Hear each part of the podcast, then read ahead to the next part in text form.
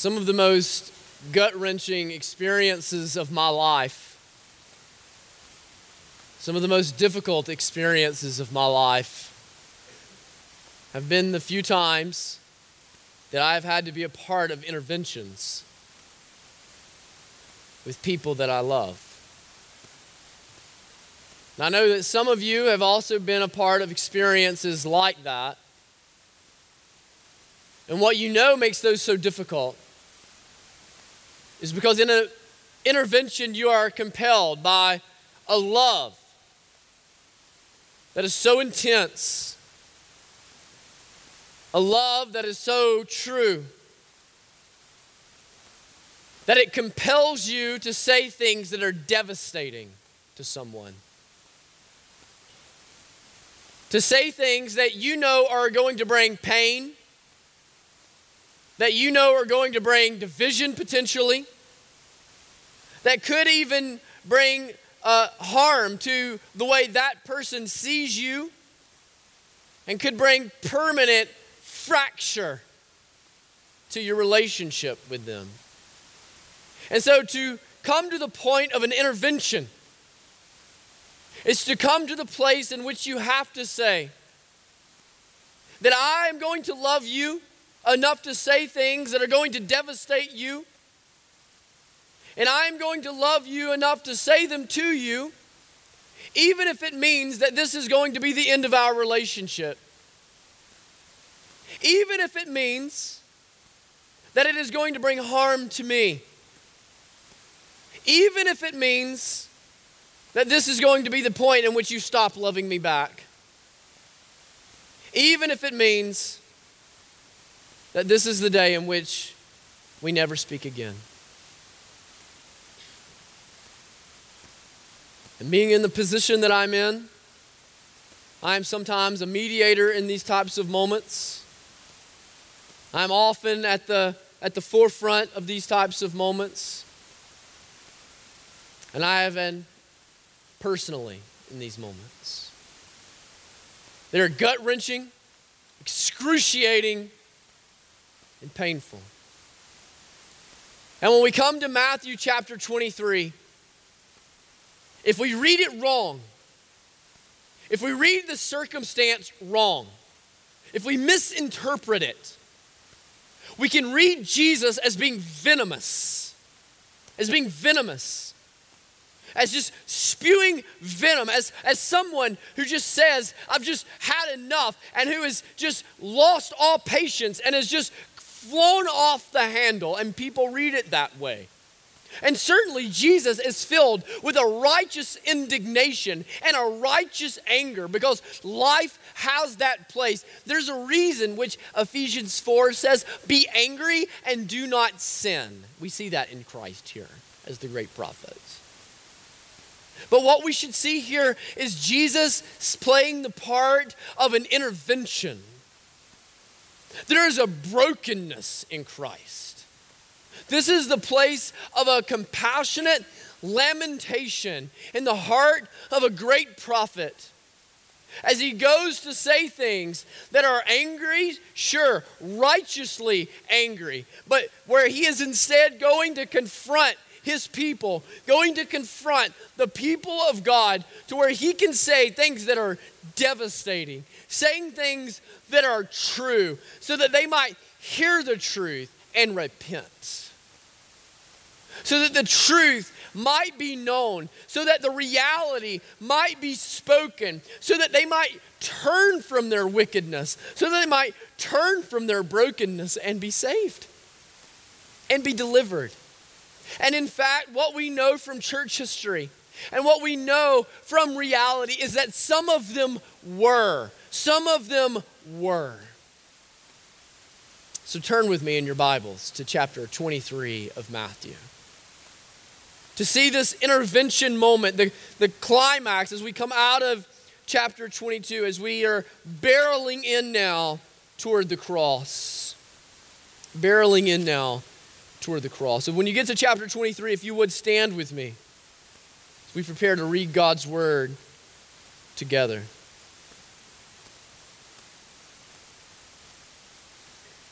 We're going to read the first 12 verses together. We'll cover chapter 23 in just two weeks.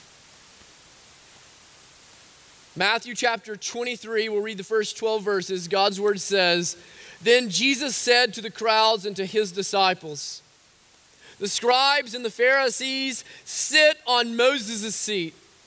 So do and observe whatever they tell you, but not the works they do. For they preach, but do not practice. They tie up heavy burdens hard to bear and lay them on people's shoulders but they themselves are not willing to move them with their finger.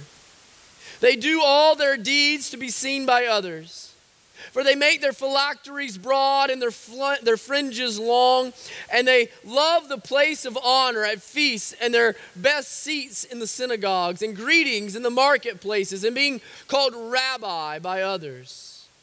But you are not to be called rabbi, for you have one teacher, and you are all brothers. And call no man your father on earth, for you have one Father who is in heaven. Neither be called instructors, for you have one instructor, the Christ. The greatest among you shall be your servant. Whoever exalts himself will be humbled, and whoever humbles himself will be exalted. May God bless the reading and the preaching of his word this morning. You may be seated. So, in chapter 22, if you'll remember where we've been the last couple of weeks and months, we saw these, these four questions brought to Jesus in which the leaders of Israel were trying to turn the crowds of Israel against Jesus because they have murderous anger in their hearts against Jesus. They're jealous of Jesus and they have hatred toward Jesus. And so they need the crowds against Jesus because they don't want the crowds to turn against them. The crowds very much love Jesus, and Jesus is a very popular man in Israel. He has come into Israel with great pomp and circumstance to Hosanna, Hosanna, Hosanna. And so they don't want the crowds to turn against them. And so they're trying to turn the crowd against Jesus so they can kind of vote Jesus off the island. And so they've tried to use all of these different riddles and techniques and challenges to Jesus, some to humiliate Jesus, some to kind of divide the crowd, some to kind of kind of make tie Jesus up in these like philosophical knots and theological knots and all these different things, and yet Jesus has stumped them all, all of them. In fact, Jesus has proven to be so brilliant theologically, so brilliant intellectually, so brilliant rationally and logically that by the end of chapter 22, Jesus is the one asking all of the questions. And by the end of 22, it says that they could not answer him a word and that they dare not ask him any more questions.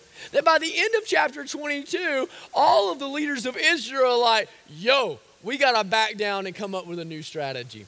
We got to have a different plan. And in fact, throughout the rest of the Gospels, they do not ask him another question because what they discovered was is that the more questions they asked Jesus, the more the crowd supported Jesus. Because all their questions did was prove more and more that Jesus was in fact the Messiah. And Jesus was in fact their moral theologi- and theological superior. And so as we come into chapter 23, Jesus has now turned away from the leaders of Israel, and he's still in the temple complex on Tuesday of Passion Week. And now he is looking to his disciples primarily, and there is a crowd of onlookers gathered around by this point, and probably throughout, um, kind of gathered around his disciples, and he begins to t- apply and interpret all that has, has went on. And he's begins to deliver this lamentation, this explanation of all that has happened. And Jesus, begin, being the great prophet, delivers a prophecy of judgment in Matthew chapter 23. A prophecy of judgment, a damnable prophecy of judgment that will bring damnation upon the leaders of Israel. And in fact, Israel at large, which we will see carried forward not just in 23, but through 24 and 25 as well. And so, as he begins to, to talk, though, he starts in a way that is extraordinary. He starts in a way that, frankly, catches me off guard and will probably catch all of us off guard. Do you see what he says here? He says that in, in verse 2 here, he says, The scribes and the Pharisees sit on Moses' seat. Now, listen to this, y'all. So do and observe whatever they tell you. Now, think about what they've been saying, all right? They have been undermining Jesus the whole way. The whole way. Now, what was the primary charge that they've had against us? If, if you think back a couple of weeks to what we talked about in the Great Commandment, the primary charge that they've had against Jesus has been a theological one that Jesus is a blasphemer, right?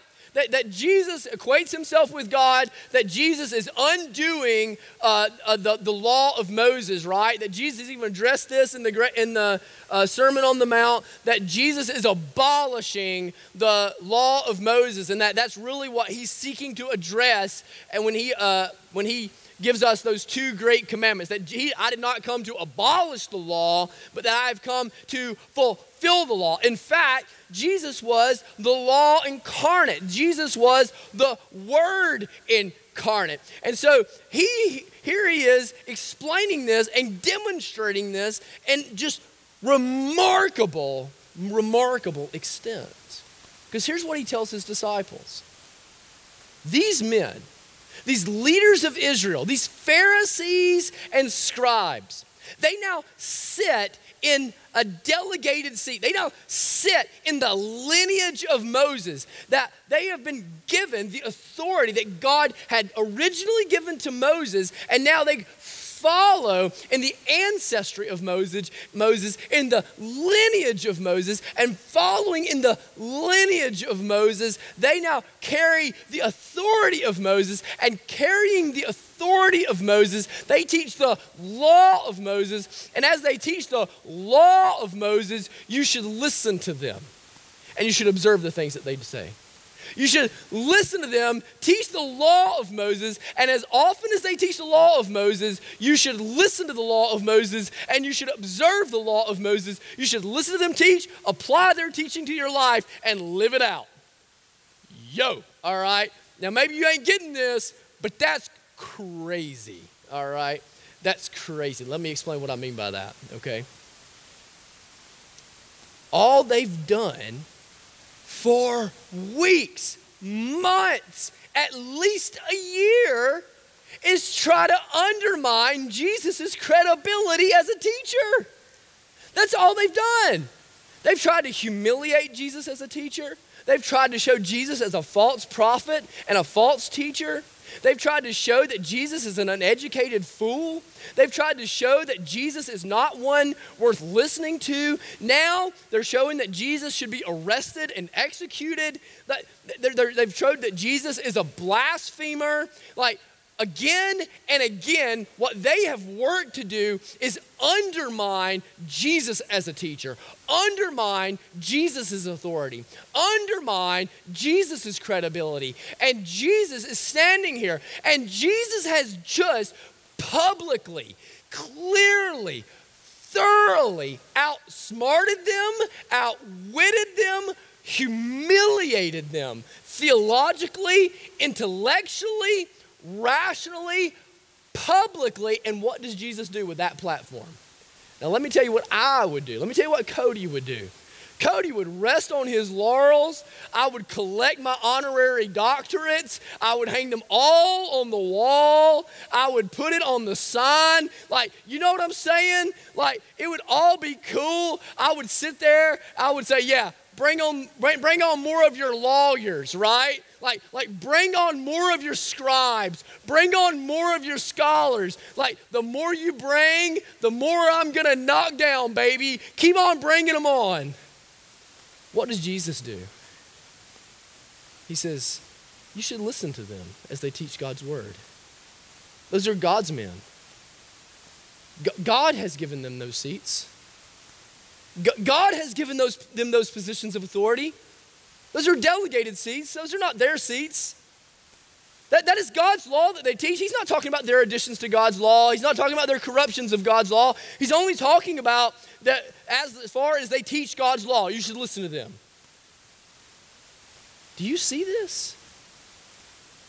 So, what Matthew is doing brilliantly is he is taking the character of the Pharisees and the character of Jesus, and he is putting them side by side for us to see. You can see the ostentation and the bitterness and the meanness and the backbiting and the undermining of the Pharisees. And you can see the humility and the wisdom and the mercy and the submission and the, and the honor and the integrity and the servanthood, even now, the self denial of the Savior. You see, Jesus is not one who says, the first shall be last and the last shall be first to us, and then personally doesn't live it out. Do you see this? Now, he's not highlighting it about himself. He's not saying, hey, I'm gonna, th- this is why I'm doing this and then doing it. He's just doing it.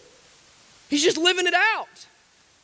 Jesus is not one who says that you should turn the other cheek and then himself sits in the background and watches you do it. Jesus is not one who says that you should pray for your enemies and then sits from afar and watches you pray for your enemies.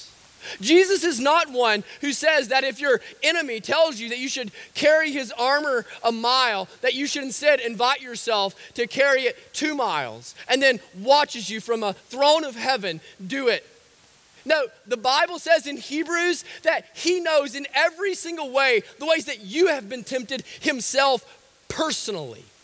Personally. And we see this firsthand, don't we? We see this firsthand. And so, as Matthew is writing to his Jewish audience, here's what he's saying which one do you want to follow? Which one do you want to choose? Do you want to choose your leaders? Do you want to choose your Pharisees? Do you want to choose the, the ones that you've been following all of these years that have led us into exile and led us astray and led us away from God? Do you want to use, follow the ones that make sense to you in your minds, or do you want to follow your humble Messiah? Do you want to follow your humble Messiah? Because his humility was their hangup. His humility was their hangup. But what we see about Christ, what we see about Christ is that our Savior is no hypocrite. Rather, our Savior takes the things that He teaches to us and He lives them out in His life. Our Savior is a credible Christ. He is a credible Savior. He is the one who models first for us that the one who is first on earth or who is last on earth will be first in heaven, and the one who is first on earth will be last in heaven. That the servant on earth is first in heaven. And so he says, they sit on the seats of Moses, so listen to them and observe what they say. But don't do what they do, right? But don't do what they do. Don't follow after their lives. So listen to them, observe their lives, uh, observe, observe their teachings, but don't follow after their lives. Don't follow after their lives. Listen to what he says. He says, but not the works they do, for they preach, but do not practice. They preach, but do not practice. They don't, they don't practice what they preach. That's in, that's in layman's term. Like we use that phrase a lot, don't we? We're, we're used to that. Like, like we've heard this in parenting, right? Like this is the, the old parenting adage, like, like do as I say, not as I do. And I'm here to tell you, like, that's the least effective way to parent. That's the least effective way to parent. And if you want to know the most common reason that kids leave the church, it's because of parents who say, do as I say, not as I do. And it's the least effective way to lead. It's the least effective way to lead. Do as I say, not as I do. Do as I say, not as I lead, right? Do as I say, not as I lead. But this was exactly the kind of leadership they had in Israel at the time. This was the exact kind of leadership that they had in Israel at the time. They had men who would stand and they were they they uh, fancied themselves as being people who upheld the law and people who loved the law and people who obsessed about the law. And they would talk about the law and teach the law and, and tell you how important the law was. And in fact, they added to the law and they increased the law. And that's what he says here, right? He talks about how they bury people with the law and they, they, they, they burden them with the law. But then what does he say about it? But they don't lift a single finger to help you lift it. The, the image that I have in my mind is the guy that, that is a slave owner and he knows all the work of the slave and he in fact adds to the work of the slave but instead what he does is he sits in a padded chair holding a whip telling the slave work harder work harder. Is that all you've got? You should do more. You should do more you see what the, the, the leaders of Israel, they were such experts in the law that they became familiar with all the loopholes in the law. All the loopholes in the law. They, they would familiarize themselves with the law, that they would memorize it all the way down to the letter. And the letter of the law became more important to them than the spirit of the law.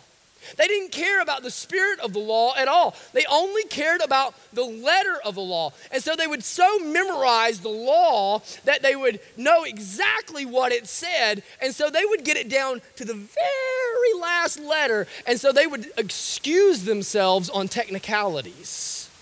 They would excuse themselves on technicalities. So an example of this would be something called Corbin. Corban.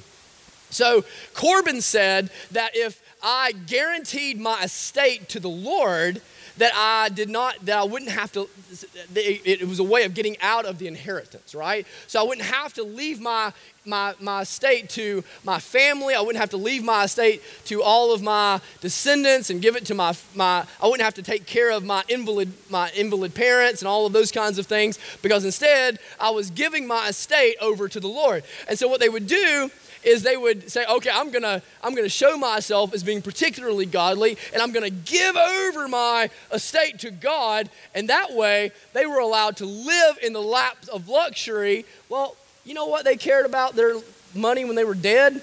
Nothing, right? Nothing. And so they, they would violate the spirit of the law by living out the letter of the law, and they lived in self indulgence and they lived in, in selfishness and greed now, while all of their family was not cared for, and all of their family uh, would be living out in just utter poverty, and they would be living in total prosperity. And so they would live out, they would, they would create these laws like that. Isn't that what we do sometimes? Isn't that what we do sometimes? We figure out God's law. With teenagers, they would come up and they would say this How far can I go with my boyfriend or my girlfriend without it being too far, right? How far can I go with my boyfriend or my girlfriend physically without it being too far? And what they were asking was, is like, what's the letter of the law? Like, where's the loophole? Where's the loophole? Like, like how close can I get up to the line without going on in, right? Like, like, like where is the line? And the, the, the goal of that question is not how can I love God with all of my heart and with all of my soul and with all of my mind. The goal is, is how can I find the loophole around the law? How can I find the loophole that will allow me to, to get as close to sin as I can and God still be cool with me, right? And we do this kind of stuff all the time. How, how, can I how can I tell a lie without it actually being a lie, right? Like like how can I how can I word the sentence in a way like we, we actually we will work through the sentence in our car driving to the place, won't we? Like like if we need to uh, if we need to have a conversation with somebody that is going to be less than truthful. We'll be driving to the place where we're going to have the conversation, and we'll be playing out that sentence grammatically in our minds. and we'll be saying, okay, I could say it this way. Nope, that's a lie. Um, okay, but well, if I used this word, if I said, well, I might be, that is true. That is a truthful statement. Now, it means the exact same thing as the previous sentence, which was a lie, but I said the word might instead of the word would. And, and since I used the word might instead of the word would, it's technically not a lie, even though it's the exact same sentence as the word before. And so, on a technicality, on a loophole, that sentence is not a lie, even though the previous sentence was a lie, right? And why do we do that? Because we have a little Pharisee living in us. We have a little Pharisee living in us. And because in our hearts, there is a desire to skate and a desire to slide by more than a desire to love God with all of our hearts, with all of our, souls, and with all of our minds. But what Jesus is saying here is he is telling his disciples and he is telling the onlooking crowd the goal here, the goal here is to not be like them. Not be like them. Listen to them. Apply what they are saying, but don't live like them. You see, in the discipleship community that Jesus was building, there would be no tolerance for a professing Christian but a not practicing one. There would be no tolerance for a professing Christian, but a non practicing one. See, professing but non practicing Christians are a modern invention, brothers and sisters. That's a new thing. That's not reality. That is not New Testament Christianity. You can read your Bible cover to cover. You can read from Matthew to Revelation. You can read the entirety of what Jesus has said. You can read the entirety of what the apostles have written, and you will not find it anywhere. You will not find it. There is not a loophole, there is not an escape clause. To be a Christian is to follow after Jesus. And to follow after Jesus is to go where Jesus is going for Jesus' glory, by Jesus' strength, for Jesus' grace, to do Jesus' mission. It is to be one of Jesus' disciples. There is no other definition but that one.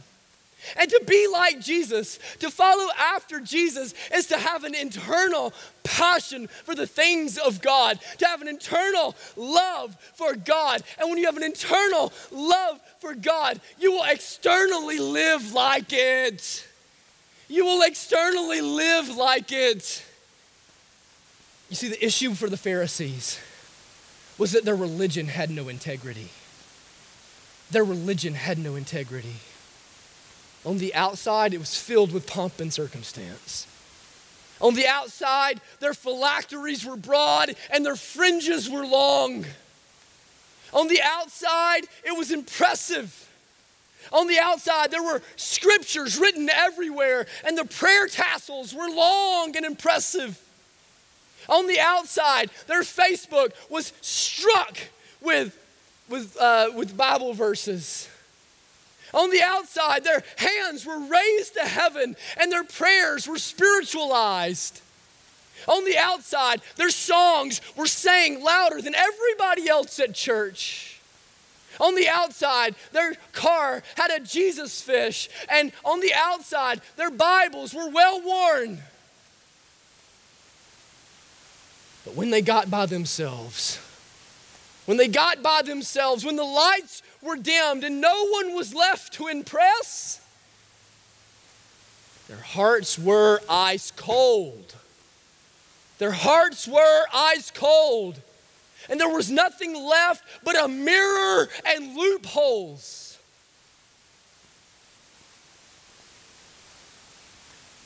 You see, Jesus was different. Jesus was different. He didn't profess and not practice. There was a harmonization, there was credibility, there was integrity, there was synchronization between the two. Never out of alignment was the internal and the external. There was always internal passion for God and external love of man because they were always synchronized. And that's who He has called us to be professing and practicing, loving and living, going together. Now, will we always be that way? Will we always be perfect as Christ was perfect? Will we always be perfectly internally and externally aligned? No. No. That's why we need the strength of Christ for the glory of Christ. That's why we need the church of Christ for the glory of Christ. That's why we need those two realities in our lives. And, brothers and sisters, that's why we need the grace of Jesus Christ. But can I tell you something? When those things are out of alignment, you know what you will find? You can't rest there. You can't rest there. You can't be okay there. You can't be comfortable there. You will find yourself compelled to Christian repentance, compelled to Christian repentance, compelled to Christian brokenness because you cannot be a Christian filled with the divine presence of the Holy Spirit, filled with a passionate love for God and all things God, filled with a compulsion to love man and the church and all the things that God has called you to love and be out of sync and be okay with it and be okay with it. No, you will be called again and again and again back to the definition of New Testament Christianity, back to repentance again and again. And you will be called there and met with the grace of Jesus Christ, met with the encouragement of the New Testament church, met met there with the conviction of God's holy word to build you up yet again and to encourage you back. So don't copy the Pharisees, copy Christ. Copy Christ. Don't observe and copy them. Copy Christ. Observe and copy the credible Christ, the one who is aligned internally and externally. Copy Christ. You see, when the Pharisees, what we find is that they were slaves, slaves to the judgments of men, slaves to the judgments of men. See, this is the essence of being a Pharisee. Do you, see what, do you hear what he says about them? I bet this will ring true for many of us. It rang true for me. Verse 5 They do all their deeds to be seen by others. They do all their deeds to be seen by others. You ever felt that way? So, in other words, do you hear this? Their godliness had no point unless someone was watching. Their godly, their form of godliness, I mean, had no point unless somebody else was watching them. It had no point unless somebody else saw it. So the law meant nothing to them. Their version of observing the law meant nothing to them unless somebody was there to see them do it. And that's why they went and prayed on the street corners. They didn't pray in private. They only prayed when there was somebody there to see it. They weren't godly when they were by themselves. They were only godly when there was somebody there to see it. They didn't praise God when they were by themselves. They only praised God when there was somebody there to see it. That's why uh, Robert M'Cheyne, he said, there is no place where hypocrisy is more prevalent than at home. That is where the hip- hypocrite can't remain a hypocrite. Because it's in public, when the lights come on, that our language material, spiritualizes. When we sit up straight, when we clean up our speech, when we come into the church, that's when all of a sudden we've got to put on our Christian face and we've got to put on our Christian clothes and put on our Christian mask. Oh, Iron City. Oh, Iron City. That is the essence of the Pharisee. That is the essence of the Pharisee. They don't find joy in being godly, they find joy in being thought of as godly. They don't find, they don't find uh, happiness in loving God. They find a happiness in others thinking and judging that they love God. Their hearts aren't exhilarated in their secret praise of God. Their hearts are exhilarated when their peers praise them for praising God. Do you see the difference? And so, if you take away the judgments of others, when you take away the others, op- the opportunities for others to see them, when you take away the opportunities for others to hear them, when you take away the opportunities for others to realize that this is a godly man or not a godly man, their praise of God will dry up. Their desire for God will dry up. Their hunger for God will dry up. Because their desire for God was all along a self serving, self centered, seeking after praise for themselves. This whole time, this whole time, they have been slaves to the judgments of men. See, this is a wretched, wretched, tainted joy, brothers and sisters. A wretched, wretched, tainted joy. Where I cannot be successful unless somebody else determines that I am successful. I cannot be pious unless someone else determines that I am pious. I cannot be godly unless someone else determines that I am godly. I cannot be good unless somebody else tells me that I'm good. I cannot be a good mom or a good dad unless somebody else tells me that I'm a good mom or a good dad. And I see at least fragments of what I see in the Pharisees in so many of us, even those of us who love the Lord. I find it true in my own heart. You see, if we live the life of a Pharisee, we live with seven and a half billion different judges in this world. We live with seven and a half billion different people that we have to make happy. We live with seven and a half billion different people that we have to impress every single day. We live with seven and a half billion different people that we have to prove to them that we love God. Seven and a half different people that we have to prove that, that we walk with God and that we know God and that we have a relationship with God. And what we find is, is that for every single one of them, they have a different understanding of what godliness is. And they have a different understanding and a different value of what spiritual walk and spiritualization is. And so we have to different, have a different vocabulary with every single one of them. And it's exhausting, isn't it, brothers and sisters? It's exhausting. And that is the glory. That is the glory of the Great Commandment. For the Great Commandment says that you have one. The Lord our God, the Lord is one. He is one.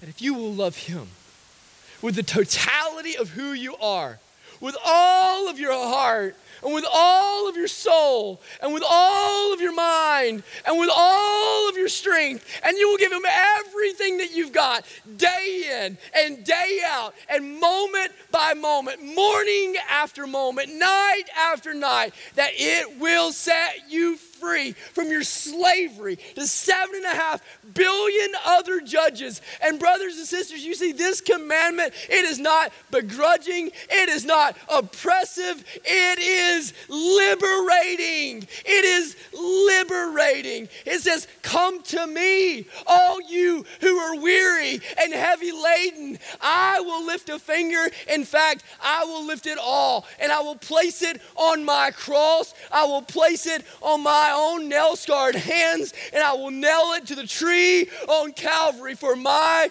burden is light and my yoke is easy. You see, when you only have one judge rather than seven and a half billion other judges, and that judge says, I will supply all of the grace, I will supply all of the faith, I will supply all of the righteousness. I will supply all of the strength. I will supply all that you need. You just come to me. I will give you the Holy Spirit. I will give you the transformation. You just come to me. You see, that, brothers and sisters, is freedom in Christ. That, brothers and sisters, is freedom and joy. That is a greater joy that isn't fleeting by the judgments of men. That, brothers and sisters, isn't a freedom that is that of, of joy that is fleeting from day to day, morning to morning, conversation to conversation. You don't have to be a slavery to the judgments of men. You don't have to be a slavery to reactions of people. Come to Christ. day and again. And this morning, some of you, you've never done that. You've lived your whole life as a Pharisee, trying to be good enough, be strong enough, be wise enough. Come this morning to Christ for the first time. For some of you, you're a Christian. You're a Christian. But that little Pharisee in you, he keeps coming up, he keeps showing up. And you got to be reminded you've already been set free from a tainted joy. You've already been set free from a tainted joy. Did you see what he says here? He says, But you are not called to be rabbi, for you have one teacher, and you are all brothers. You have not been, you've been called away from this stuff. You've been called away from seeking honor this way, and call no man your father on earth, but for you have one father, one who is in heaven. Neither be called instructors, for you have one instructor, the Christ. The greatest among you shall be your servant. Whoever exalts himself will be humbled, whoever humbles himself will be exalted. He says, They love the place of honor at feasts and the best seats in the synagogue and greetings in the marketplace. See, they didn't love God, they loved something different. They loved their honor, they loved their ambition, they loved their self promotion. Jesus for them, or, or God for them, was just a means to an end. He was a means to their own self promotion. He was a means to their own ambition. He was just a means to an end. But for us, for us, He is an opportunity. He is an opportunity for a relationship of abiding joy. Abiding joy opportunity to have one father, an opportunity to have one judge, an opportunity to have one joy forever, one treasure forever. You know, Jesus here, he says that we can have true greatness. He says that's what they're, they're, they're running after. They're, they're running after honor, they're running after greatness. Daddies, do you, want, do you want your family to have greatness? I bet you do. Mamas, do you, do you want your babies to have greatness? Young men, do you want to find greatness? Young women, do you want to have greatness? Empty nesters, are you still looking for significance? You're trying to figure out how you fit right now in the world? Grandmothers, you're trying to find greatness, finish with greatness? Singles, you're trying to figure out how this world fits together with you right now? Don't buy into what the world is selling. They say that if you come in, even in the Christian world, just come in, believe in Jesus, and it'll all work out somehow. That is self centered, seeing Jesus as a means to an end. Don't buy it. Don't buy it. Because you know what? You might be 28, have your soulmate, and both of you end up in an accident, end up as invalids. I can't say that won't happen. It could happen. You could end up at 32 and end up as losing as a family of four, and one of you lose the sole, uh, be the lose the sole provider of the household, not have any health insurance. That could happen. You could end up at 42 as an empty nester and not have any idea how in the world you fit into this whole planet. You could be at 60 and all of your children go completely off the rails and not have any explanation as to why that happens.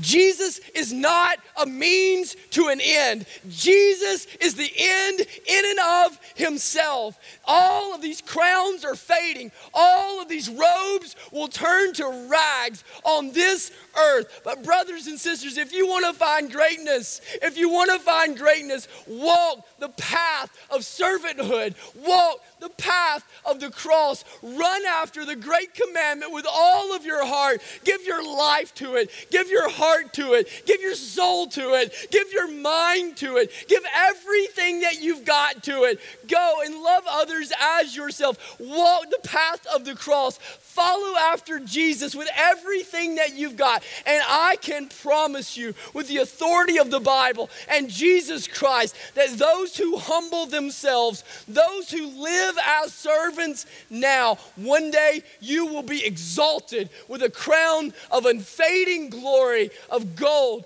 that will never fade away, with robes that will never be eaten by moths. Oh, brothers and sisters, don't copy the Pharisees. Don't copy the Pharisees. Copy Jesus. Copy Jesus. He is not a means to an end, He is the end. He is the end. He is everything. Let's pray together.